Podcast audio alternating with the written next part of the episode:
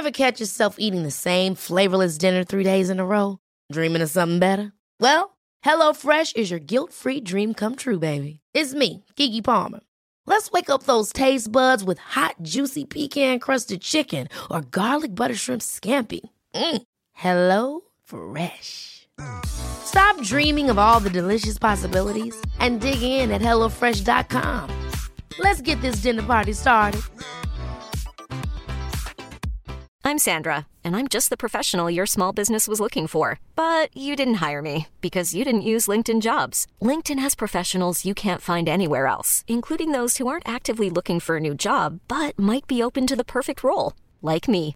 In a given month, over 70% of LinkedIn users don't visit other leading job sites. So if you're not looking on LinkedIn, you'll miss out on great candidates like Sandra. Start hiring professionals like a professional. Post your free job on linkedin.com/achieve slash achieve today.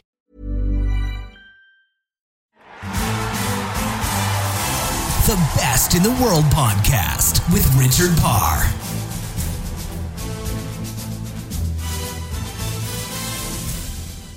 Hello and welcome to another Best in the World with Richard Parr, and I'm talking to you from South Africa, Cape Town to be exact, where I'm currently here filming for my sports breakfast show, Sportacino. Check out the Facebook page, facebook.com forward slash Sportacino. Been covering all types of amazing different sports while I've been here. I've been to see the T20 International between South Africa and Sri Lanka last week at Newlands. I've been to the horse racing event, the Sun Met at Kenilworth. There's so much going on in this amazing sports city. Please go and check out some of the videos because we've been able to speak to some fantastic guests. Speaking about fantastic guests, I've got a great guest for you today on The Best in the World with Richard Parr. I'm talking to the world champion swimmer Robbie Renwick. He is also a keen kite surfer, so we talk about how he started up a business for that. He talks about how he raced against Michael Phelps, and also we go into good details about goal setting, which is seemingly important to every single sports star we speak to on the best in the world with Richard Parr. And he also describes in detail some of the lifestyle changes he made to help him become a world champion swimmer. Really good advice, really interesting chat with Robbie Renwick on today's Best in the World podcast. That's all coming up in just a moment, but I want to tell you that today's show is brought to you by Audible. Audible is one of the leading suppliers of audiobooks in the world. You can try out their product by using the code audibletrial.com forward slash best. That's audibletrial.com forward slash best. And you can check out their service for 30 days. And that includes a free audio book download. So, you know, free stuff. We all appreciate that, especially when it's great learning that you can get from an audiobook courtesy of Audible. Why don't you give it a go and let me know how you get on? Send me a tweet at Richard underscore Parr. All right, let's get into the interview with the world champion swimmer, Robbie Renwick. The Best in the World podcast with Richard Parr.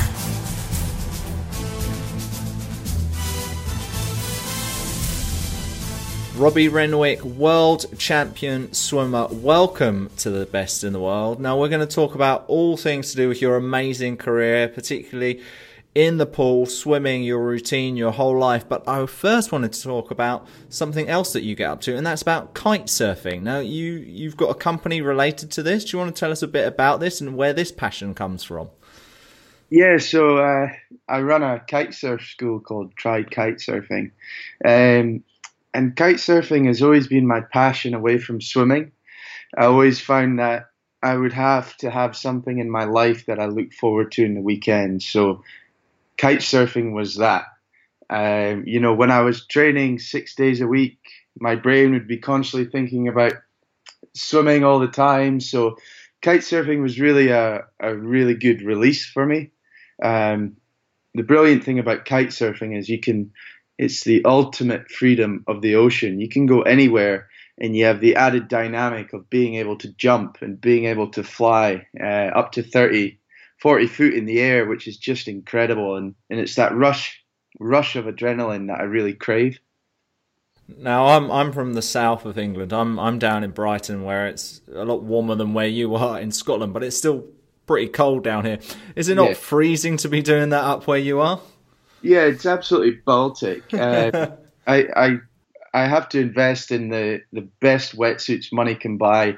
Five mil neoprene, boots, gloves, hood, and you know it's still quite cold. But you know once you're moving around in the water, they you're not too bad at all.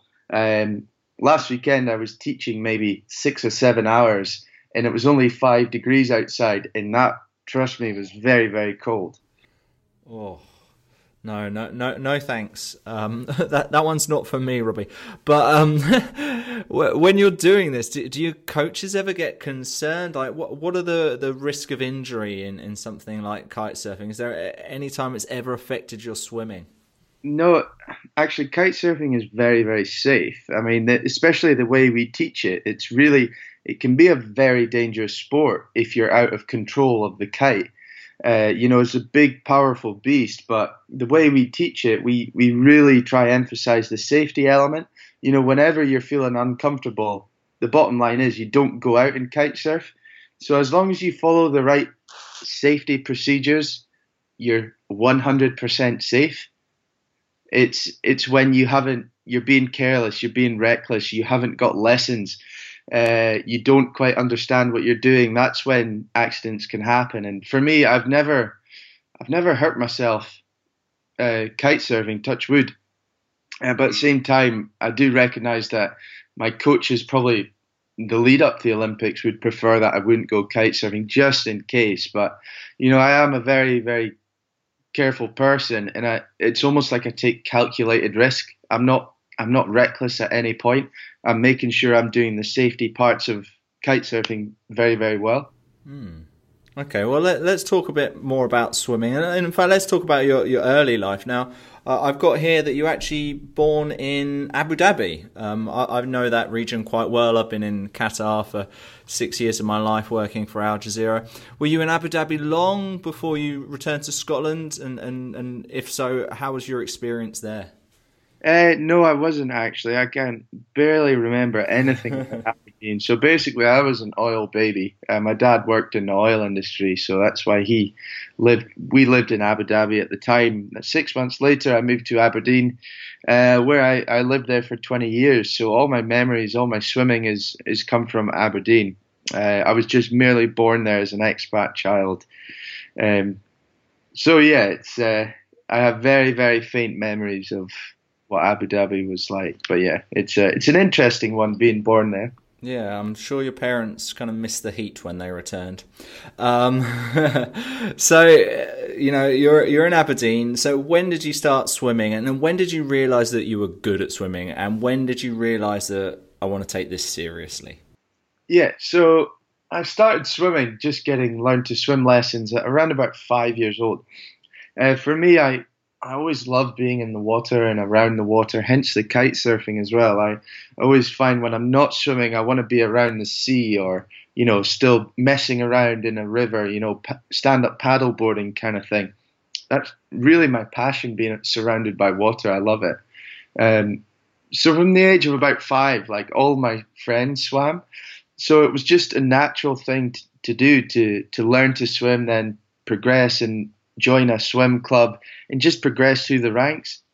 Now, I've been very, very lucky to have brilliant coaches throughout my swimming career, um, and they've played a huge part of developing me as a swimmer. And I've always had a very, very supportive family as well. So that's that's been the backbone of everything, um, which has just been fantastic. And at the age of 16, I actually qualified for the Commonwealth Games in Melbourne 2006. So at 17, I competed at the Commonwealth Games and I came away with a silver medal in the men's 4x200 relay. At that point, I knew I could pursue swimming as a career.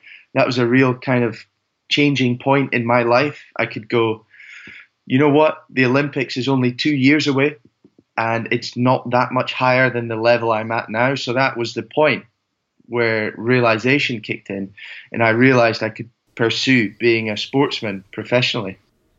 Mm. And in in 2008 uh, was that your, that was your first Olympic appearance at, at Beijing? Am I right? And and how was that experience for you? Yeah, Beijing was uh, absolutely incredible for me to compete at an Olympic Games for, as a youngster. The Olympics and the Commonwealth Games and the World Championships were always the pinnacle of sport for me. So when I qualified for my first Olympic Games, you know, it was probably one of the proudest moments in my swimming career. It's it was the lead up of everything I ever wanted in a competition, and I went into the Beijing Olympics with no pressure, nothing at all. Uh, and I actually made an individual final on the men's 200 freestyle, and I was swimming next to Michael Phelps, who was on his way to winning eight gold medals. So for me, I was totally in awe. I was I was this magical age of 19 years old, where you're just absolutely fearless. Every time you race, you're swimming PBs. You know, it's you're really racing with confidence, and it's it's a really amazing time. You know, every time you're racing, you're you're getting faster and faster. And for me to unexpectedly make the Olympic final in the men's 200 freestyle, you know, was was absolutely phenomenal. Were you nervous that day? Yeah, absolutely. I mean, I can actually barely remember it because when I walk out before the race, everything just becomes automatic. You know, the race be- turns into a blur. It's almost like your brain is working in overdrive. So I, I can see myself on YouTube uh, swimming that final, and you know I can barely remember any of it. Um, it it was a very nerve wracking experience, but at the same time, I I had this attitude of going in with nothing to lose, and it's that attitude which you know you're able to make such huge gains. It's when you get into your senior career, you have a lot to lose. You have a the potential to lose all your funding. You know whether you pay a mortgage or you you have a family. You know your race depends on that. So when you're at that age of 19 and not having anything to lose, it's a really magical time in your career. Mm. You can just swim with no stress, no baggage on you and and most of the time you're you're performing really really well as well. So when it came to the London Games four years later, when you, you've had this experience of being in Beijing, you've you've been able to do it kind of pressure free. What then goals and targets did you set yourself for London 2012? And uh, do you think that that helped you or hindered you at all? Yeah, um, for me, I was actually a, the British swimming team had a relatively disappointing London Olympic Games, which, you know, being part of the swimming team I'm talking about, you know, was a real shame. It feels like a missed opportunity. It feels like a lot of swimmers on that team could have could have swam a lot better and we could have come away with a lot more medals. But for me going into London, I knew I was never going to get an individual medal. Uh, so I then sat back with my coach and I said, right, realistically, what is a great goal here? And and we decided that a great goal for me would be to make the individual final again in the men's 200 freestyle, and and try sneak a bronze medal. Uh, now I made that final in the men's 200 freestyle and I came sixth. And for me, I would came sixth in a PB, a personal best time, and I'd done as well as I'd hoped. And for me, I could walk away from the London Olympic Games with my head held high knowing that I swam a PB and I had done the best I could. For me, coming sixth at the Olympic Games was almost like me winning my Olympic medal. I knew the likes of Yannick Agnel, who won that event, Ryan Lochte, uh, Park Tae-hwan. I, I knew these guys. I'm a realist. I knew these guys were a second or a second and a half faster, and there was nothing I could do to catch them. You know, we it goes it comes down to physiology physiology, and these guys had a better physiology than me. So for me, it was about getting the best out of myself. It wasn't the case of I came sick, gutted, I didn't win the gold medal. For me, my gold medal was was getting in that top six.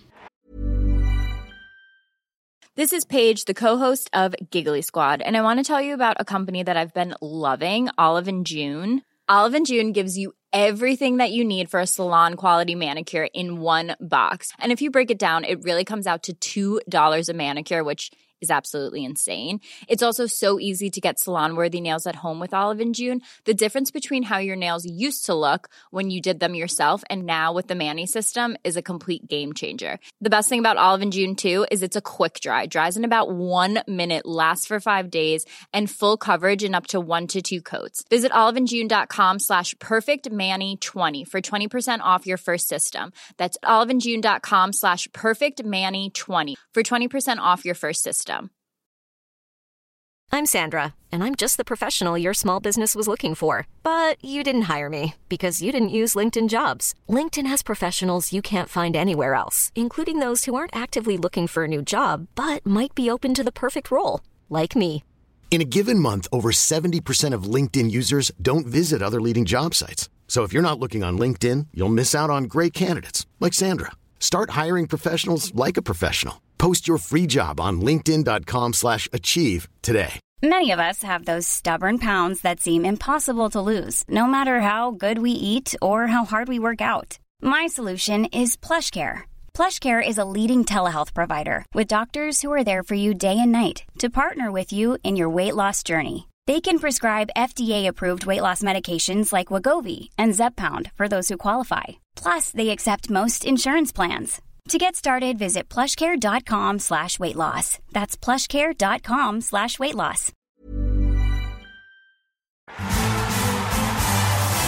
The Best in the World podcast with Richard Parr.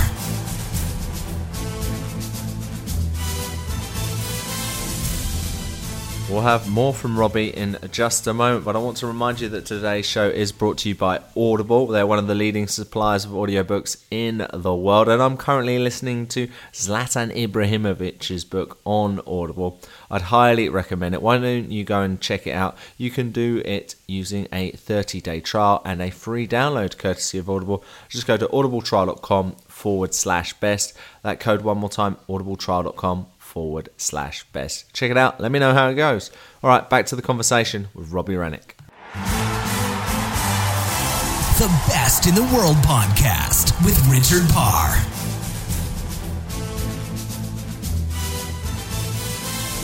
Crucially, you have won gold medal since uh, the World Championships in, in 2015 in, in Kazan in the in the four by 200 meters freestyle. Tell us about that experience. Uh, you know, leading up and kind of the the camaraderie between you guys as a team because you know looking at some of your successes you've you've had amazing success in that discipline you know uh, various silvers in the in the in the Commonwealth Games you also got silver in this past Olympics which we'll we'll talk more about in a moment but what was it about Kazan 2015 that that made you the best in the world made you world champions Yeah, 2015 was a was a brilliant brilliant summer for us for Team GB as well. It seems like we really really started to to, to go on the up, but to to bring it back a bit, the reason why 2015 was so successful is I have to take you back to 2014 after the Glasgow Commonwealth Games.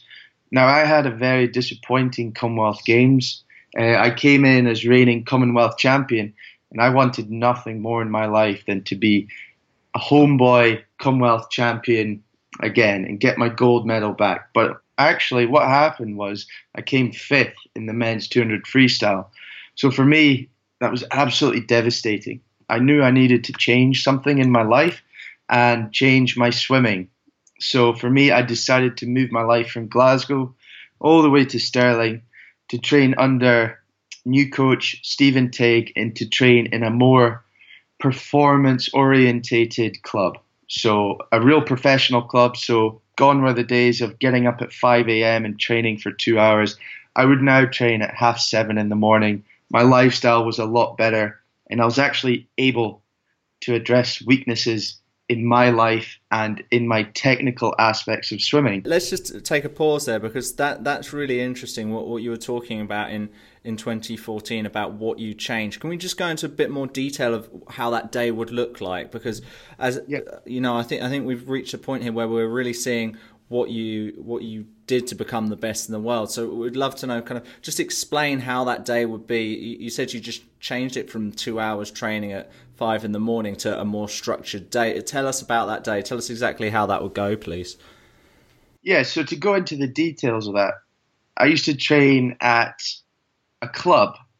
So in this club, there's maybe 300 members, ranging from little one year old kids that can't swim, uh, that need pool time, that need pool space, all the way up to performance athletes that are trying to compete at the Olympic Games. So there's a whole range when you have a club. Now, the club doesn't favor anyone. What the club does is try to make it fair for everyone. So, in order to do that, uh, we have to train. Uh, we used to train at half five in the morning till half seven. And the reason being is the majority of swimmers could get a training session in before they went to school, before they went to university, or before they went to work. So that's why we trained at half five to half seven. Now, naturally, that causes a big impact on your lifestyle because suddenly you're having to get up at half four in the morning. And also, not not only did we have to train very early in the morning, we trained very late in the evening. So we we would train from half five in the morning till half seven, and then we would train at five in the evening at till seven in the evening. I actually moved my lifestyle to training till half seven till half nine, then three till five in the afternoon. So that allowed me a bit more time in the evening to say if I was absolutely shattered, I'd go to bed at eight o'clock and I would sleep for 10 hours, 11 hours, and then I'd go to training and I'd feel recovered. So it was the lifestyle issue that I really addressed. Not only that, um, I took my foot off the gas a little bit in training. Um, so the the way we would train in Glasgow was we would train very very tough all year round. And for me, the last two years being in Glasgow, I would just get the same results. Uh, so they weren't getting any faster. So I knew I had to change my training, and I changed my training by bringing the volume down a little bit more, still maintaining my fitness, but I was emphasizing a lot more on my technical as- aspect of my race. Uh, so my turns and my starts and my streamlining got more efficient. So therefore, I was swimming faster whilst training less. So therefore, my body was able to catch up and recover even better than it used to in Glasgow. Yeah, so you were training smarter training smarter. That's right. Mm. That's exactly what was happening. So in 2015 season, I had a great season. Um, I was suddenly racing really fast mid-season. Uh, I qualified for the World Championships uh, that year, no problem at all. And um, you know, we got ourselves in a great, in a great position for that men's 4x200 relay. We had a swimmer called James Guy who was just riding the tip of a wave. He was swimming really, really well. Earlier on in the week, he became individual world champion in the men's 200 freestyle, and we realized we realized then we could get a medal because we knew we had James Guy, but we can't just rely on James Guy to swim and carry all of us. So basically, our tactic leading into that race was we knew the Americans would be out ahead, so if we could get James Guy within range of the Americans, say one one and a half seconds behind, you know, we knew he could win. He knew he could win. So, you know, we had a great lead off uh, from Daniel Wallace. I was I was next to dive in. I dived in and, and did another PB. Um, at 27 years old, you know, you don't come across them too often anymore. Uh, so we we really pitched James Guy up in a brilliant position. He he dived in with 50 meters to go. He told me he just looked at the American competitor and he started laughing underwater because he knew he had him. Uh, but for me, standing at the opposite end of the pool, watching this race unfold, I couldn't watch. I, I literally didn't watch. Um, you know, now that I watch it back on TV, it, it's absolutely incredible. And to have that confidence at 20 years old to know I'm going to win a world championship title here, uh, you know, with 50 meters to go. And, you know, it was uh, a really special moment for me and, and for us in the men's team to to be on top of the podium. And not only that, to beat to beat USA, who are always on top of the podium, and to see Ryan Lochte's face after it was, you know, was priceless. I don't think he he ever thought that GB would have beaten him. Amazing uh, stuff there, Robbie. Um, how did you guys celebrate? Well, it's it was very difficult actually because we obviously train in all four different parts of the country. So, you know, after the World Championships, it was literally two days later we we flew home the next day. So we didn't really get the chance to celebrate. But for me, it was such a huge personal success because I'd been I'd been training so long. I've been training uh, 20 years now, you know, racing.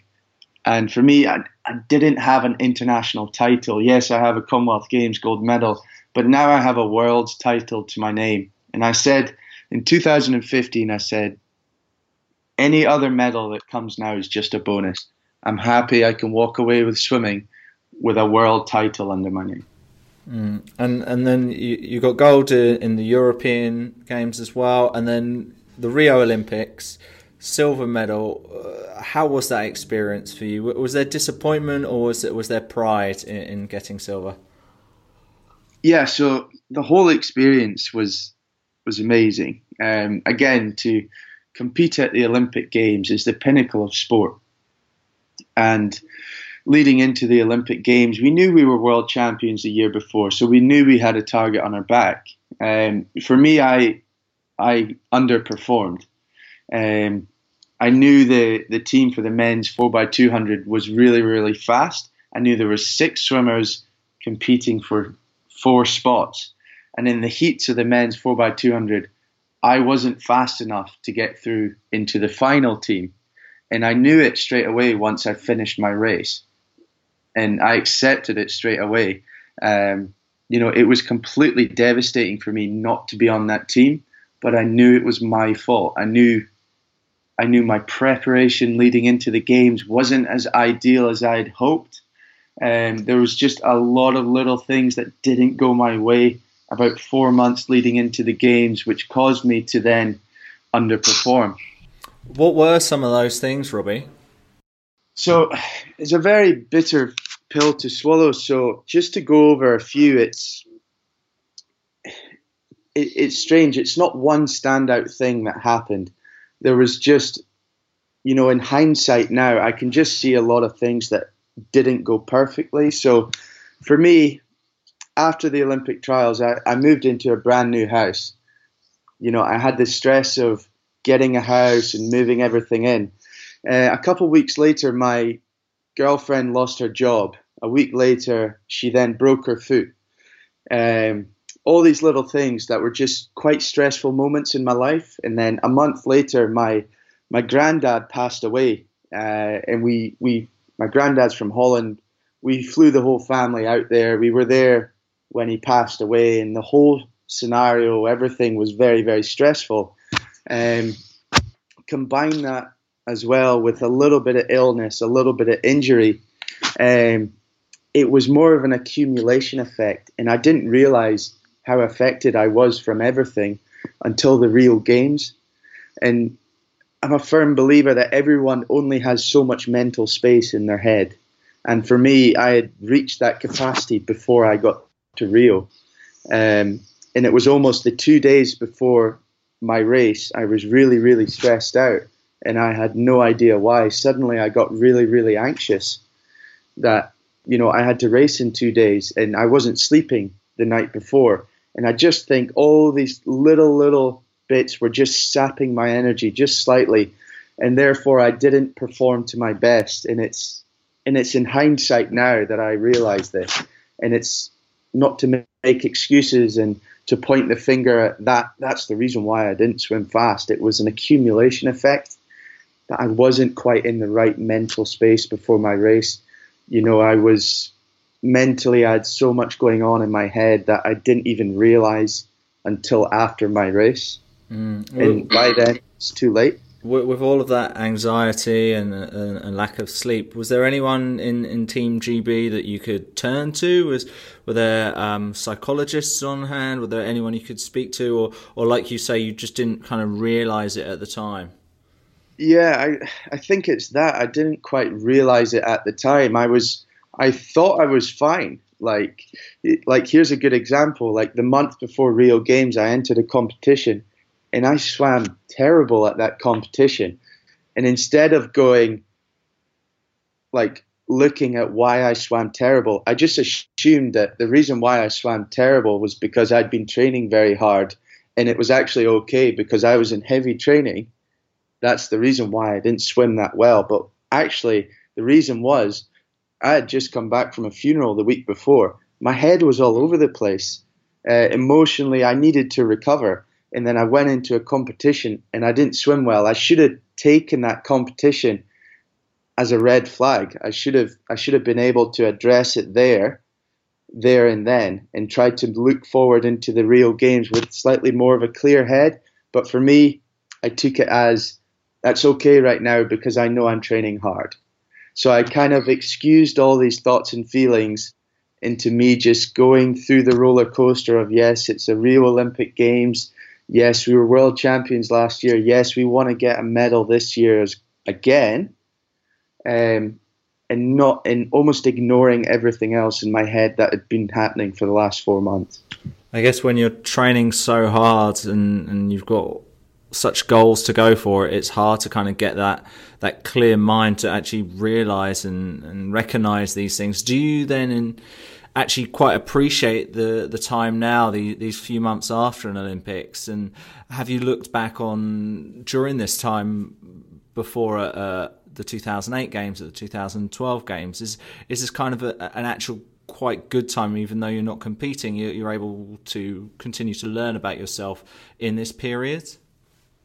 Yeah, that's that's definitely true. I mean, right now I've not touched the water in 12 weeks since my race almost, and it's it's the first time I've ever given myself a break in the last 20 years. It's the first time you know, I can gather my thoughts and emotions together because the lead up to an Olympic Games, it's it's constantly in your mind 24 7.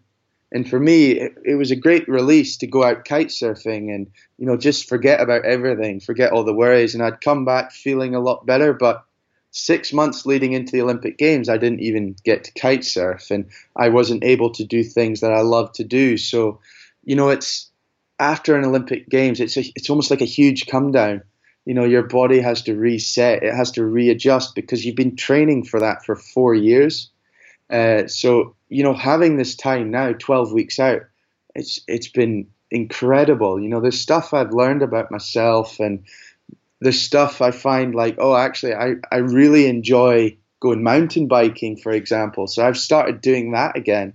You know, it's a lot of things you know, like relationships with friends. It's a lot of things over the years I've missed out on little things here and there, and it's about mending those relationships. You know, um, you know, sport has given me so much. At the same time, it's it's asked for a lot of sacrifice. Mm.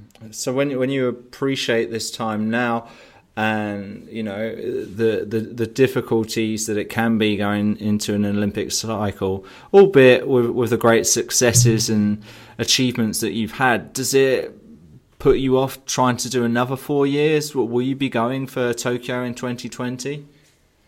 I think it's unrealistic to think I'll be going for another four years. Um, for me, it's the start of a, I guess, another cycle, and for me, it's been so great to to have some time off away from the sport and properly get away from the sport. And now I'm looking at other aspects in life. It's although I talk about the disappointment in Rio, but you know, it was very bittersweet. I, I came away with an Olympic silver medal. I was part of that team. I was part of the heats. Uh, I just wasn't part of the final. And for me, there is life after swimming. I know it. And I need to prepare myself. So I'm in that transition phase now where I'm working on aspects of my life um, that I can do now with time off, um, where I where I can't do when I'm training full time. So I've I've started working in with Scottish Swimming. Uh, and working on swimming projects, trying to increase membership, trying to increase people uh, to to pick up swimming. Uh, so it's these other areas in my life now I'm now looking into, and it's almost like swimming has taken the back foot. I'm 28 now. I have an Olympic Games gold medal. I have every major title medal now Olympic Games, a World Championships, Commonwealth Games, and a European medal now. So if I'm going to go back into swimming, it would almost be like trying to achieve something I've already done. Mm. Now, do I put my life on hold for another four years, or another two years, or another year, or do I do I get out into the wide open world and get a job? So that's the that's the tough question. I guess that's the beauty of this time now. And I tell you what, Robbie, we'll continue to follow your journey, and I'm sure whatever you do next, you'll, you'll be just as successful because of all the skills and tools that you've learnt throughout the last 20 years swimming. It's been so good to talk to you. Just before we go, Robbie, maybe you can let our listeners know your uh, social media handles on Twitter, Instagram, all of that, so we can continue to learn from you and continue to see what you get up to in, in the next step in your life and career. Yeah, thanks very much, Richard. My Twitter handle is just Robbie Renwick. Uh, fire me some tweets, anything to do with sport and swimming, and I'm usually retweeting. And I'm not the most active tweeter, but now and again I like to tweet. So yeah, give me a follow. I would love to hear from you. Wonderful, Robbie Renwick. Thank you for being on today's podcast, and thank you for being the best in the world. Thanks very much, Richard the Best in the World podcast with Richard Parr.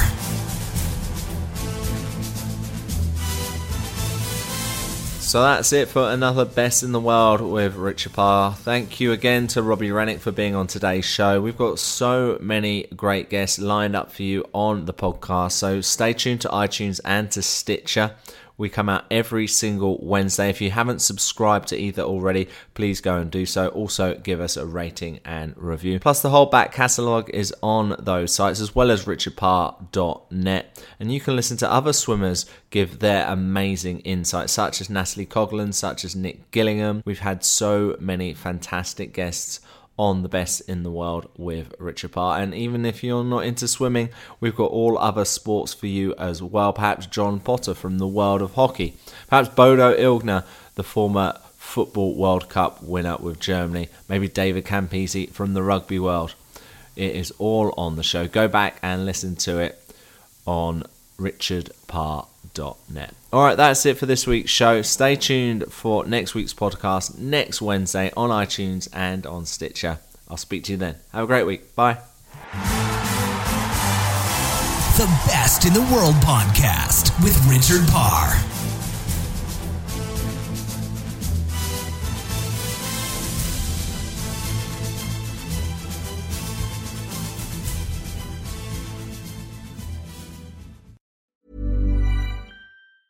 Planning for your next trip? Elevate your travel style with Quince. Quince has all the jet setting essentials you'll want for your next getaway, like European linen, premium luggage options, buttery soft Italian leather bags, and so much more. And it's all priced at 50 to 80% less than similar brands. Plus, Quince only works with factories that use safe and ethical manufacturing practices. Pack your bags with high-quality essentials you'll be wearing for vacations to come with Quince. Go to quince.com slash trip for free shipping and 365-day returns.